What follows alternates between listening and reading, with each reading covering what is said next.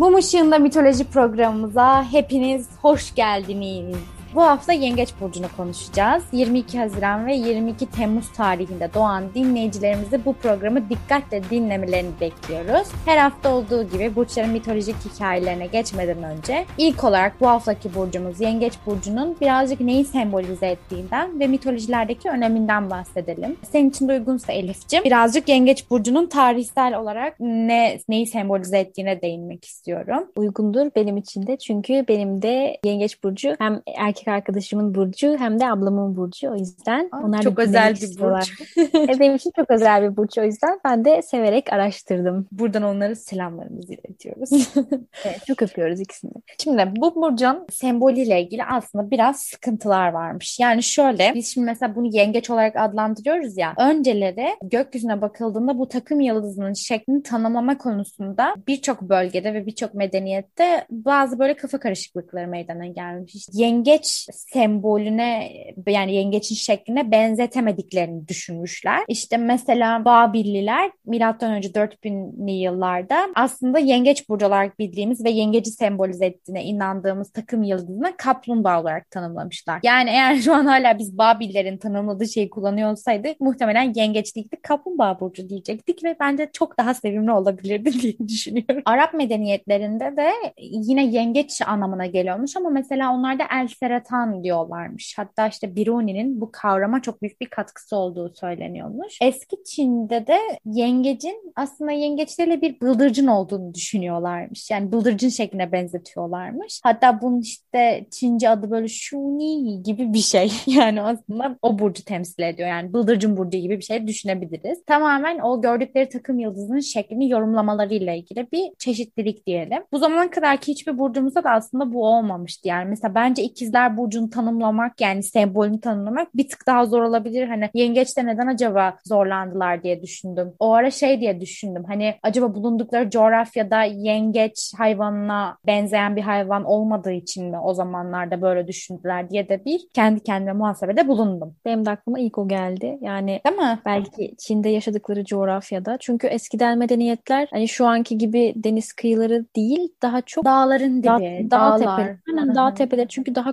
korunaklı ve düşmanları da görebilecekleri alanlar evet. olsun istiyorlarmış. O yüzden de belki de hiç deniz görmeyecekleri yerleri de tercih etmiş olabilirler. O yüzden belki yengeç hayvanını hiç tanımayan medeniyetler de vardır. Yani neden olmasın çünkü evet. İşte ben de böyle düşünmüştüm. Sonra araştırmalarım sonucunda mesela Yunan mitolojisinde aslında hiçbir şekilde böyle bir kafa karışıklığına gidilmediğini gördüm. E zaten hani coğrafi olarak baktığımızda tamamen deniz kenarı bir yer. Hani muhtemelen onlar zaten aşinalardı. Bu yüzden olabilir. Yani bu tamamen bizim teorimiz tabii. Ama bence çok olası bir yani teori. Hani hipotez diyelim. Teoriye yakın. Öyle bir durum. Yani e, bununla ilgili biraz kafa karışıklığı olmuş ama sonralar işte zaten Yunan mitolojisi daha baskın bir mitoloji olduğu için bu burçlar üzerinde tanımlamada Yunan mitolojisini baz almışlar. Belki de sonraları keşifleri değişiklikler oldu bilemeyiz yani. Bu şekilde yani sembolüyle ilgili bazı çeşitlilikler mevcut. Biraz yengeç burcuna değinecek olursak da sen de anlatacaksın. Zaten senin anlattığın hikayede hikayeden de çok fazla çıkarım yapabileceğimize inanıyorum ama yengeç burçlarının hikayemizde bahsedeceğimiz Hera'dan gelen bir anaç tavırları olduğu durumu var aslında. İşte anaçlık, sadakat, aile kavramı bu tarz şeyler yengeç burçlarının da hani özelliği haline gelmiş aslında. Zaten o hikayeden de göreceğiz diye düşünüyorum. O zaman hikayesine geçelim diye düşünüyorum ben de. Evet hikayesine geçelim. Yani şöyle yengeç burcu ile ilgili dediğim gibi aslında çok fazla böyle ciddi bir şey yok. Yani sadece Onun sembolüyle ilgili biraz bir çeşitlilik ve kafa karışıklığı söz konusu geçmiş medeniyetlerde ve milattan öncesine dayanıyor. Bu şekilde hikayelerimiz de acayip derecede seviliyor bu arada. Buradan dinleyicilerimize de bir kez daha bizi dinlemeye devam ettikleri için teşekkür etmiş olalım. Sözü sana bırakabiliriz. O zaman hikayesine hemen hızlı şekilde gireyim ben. Aynen. Betül Yasemin'in de bahsettiği gibi bu hikayemiz daha çok işte Hera ile alakalı. Ama hem Hera hem de özellikle Zeus'un en önemli gayrimeşru çocuklarından biri olan Herkül ile alakalı alakalı. Zeus'un bildiğimiz gibi çok fazla gayrimeşru çocuğu var. Özellikle insanlardan olan hatta tanrılardan olan da çok fazla gayrimeşru çocuğu var. Hatta direkt Yunan mitolojisini bu şey bu ilişkileri şekillendiriyor gibi bir şey. Birçok hikayemizin içinde Zeus var hep gördüğümüz gibi. Hera ve Zeus evliler ve Hera aile tanrıçası olduğu için sadece Zeus'tan çocuk yapma gibi bir bekaret yemini var. Yani onun herhangi bir gayrimeşru çocuğu yok o yüzden ama Zeus'un çok fazla var ve bu genellikle Hera'nın çok sinirini bozuyor ve Hera'nın en sevmediği gayrimeşru çocuk da Herkül. O yüzden sürekli Herkül'le bir zıtlaşma halindeler. Yani bir şekilde ondan bir cezasını çekmesini istiyor. Bir şekilde cezalandırmak istiyor. Yani sürekli başına belalar yollayan bir tanrıça aslında Hera. Yani aslında evlilik, anaçlık gibi özellikleri hani tanrıçası olduğu alanların da özelliklerini taşıyor ama çok da masum değil genellikle. Kötü yollara da başvurduğu çok oluyor. Herkül de Zeus'un oğlu olmasından dolayı da aslında kendi de çok güçlü ve bu gücünde çok farkında olan bir yarı tanrı diyoruz biz. Hem tanrıdan hem insandan olan mitolojik varlıklar yarı tanrı olarak adlandırılıyor. Hatta kendi müzik öğretmenini bir gün liriyle öldürmüş yani. Bazen aşırı derecede güç sarhoşuna dönüşebiliyor. Hera da bunu bildiğinden aslında sürekli cezalandırmak için fırsat kolluyor ve hani bu fırsatın geleceğini de biliyor gibi bir şey. Herkül bir gün Tebes'e geldiğinde Tebes dediğimiz yerde bir önce bahsettiğimiz Boyotya yakınlarında yani galiba Kuzey Yunanistan taraflarında kalan bir yer. Tebes kralının kızına aşık oluyorlar. Bu kızın adı Megara ve evleniyorlar. Evleniyorlar ve çocukları oluyor. Hera da bu önemli insanla yani bir kraliyet ailesinden biriyle evlenmesini bunu fırsat biliyor ve Herkül'ün beyninin içine girip onu delirtiyor ve karısıyla çocuklarını öldürmesine sebep oluyor. Ve tabii ki de Herkül bu yüzden cezalandırılıyor. Hidra ile savaşması isteniyor. Hidra dediğimizde önemli bir mitolojik varlık. Bir deniz canavarı ama yedi tane başı var ve önemli olan da her başı kesildiğinde yerine iki tane daha çıkıyor. Herkül başta kılıcıyla beraber başlarını kesmeye başlıyor ama sonra bakıyor ki her başın kesildiği yerden yeni iki tane baş çıkıyor. Yani yedi başını kestiğinde 14 başlı bir canavar tekrar karşısında duruyor oluyor. Hani bu başların yenilenmesini engelleyemezse sonsuza kadar savaşacak onunla ve bir şekilde ölecek. Yani bunu farkında. O yüzden de başları hani aklına bir fikir geliyor ve başları kestikten sonra kestiği yerleri yakmaya karar veriyor ve bunu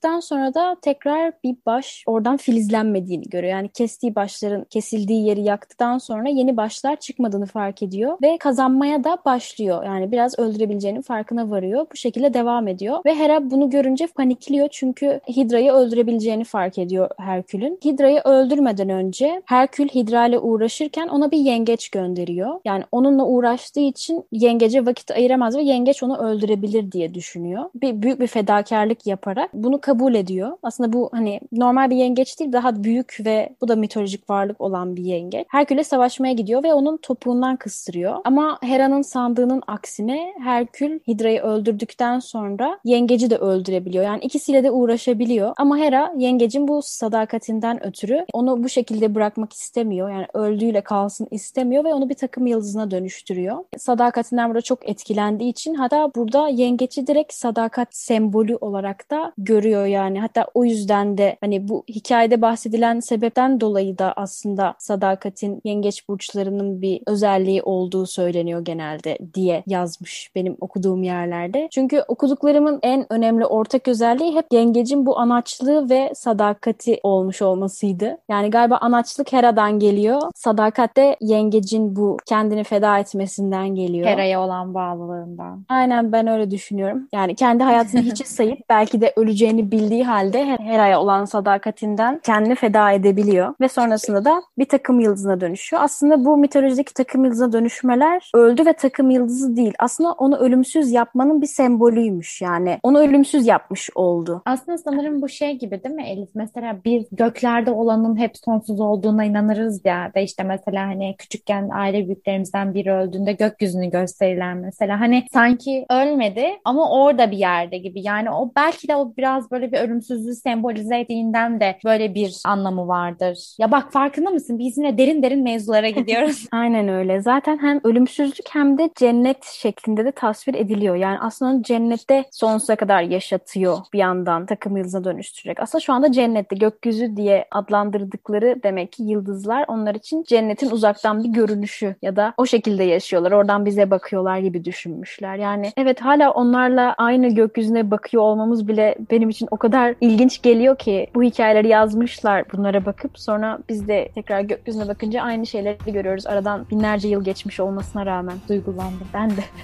Güzel bir hikayeydi ya. Ben beğendim yani. Bence de inşallah dinleyicilerimiz de beğenir. Hepsine teşekkür ediyoruz tekrar bizi dinledikleri için. Evet. Bir sonraki bölümümüzde görüşmek üzere. Mitolojiyle kalın.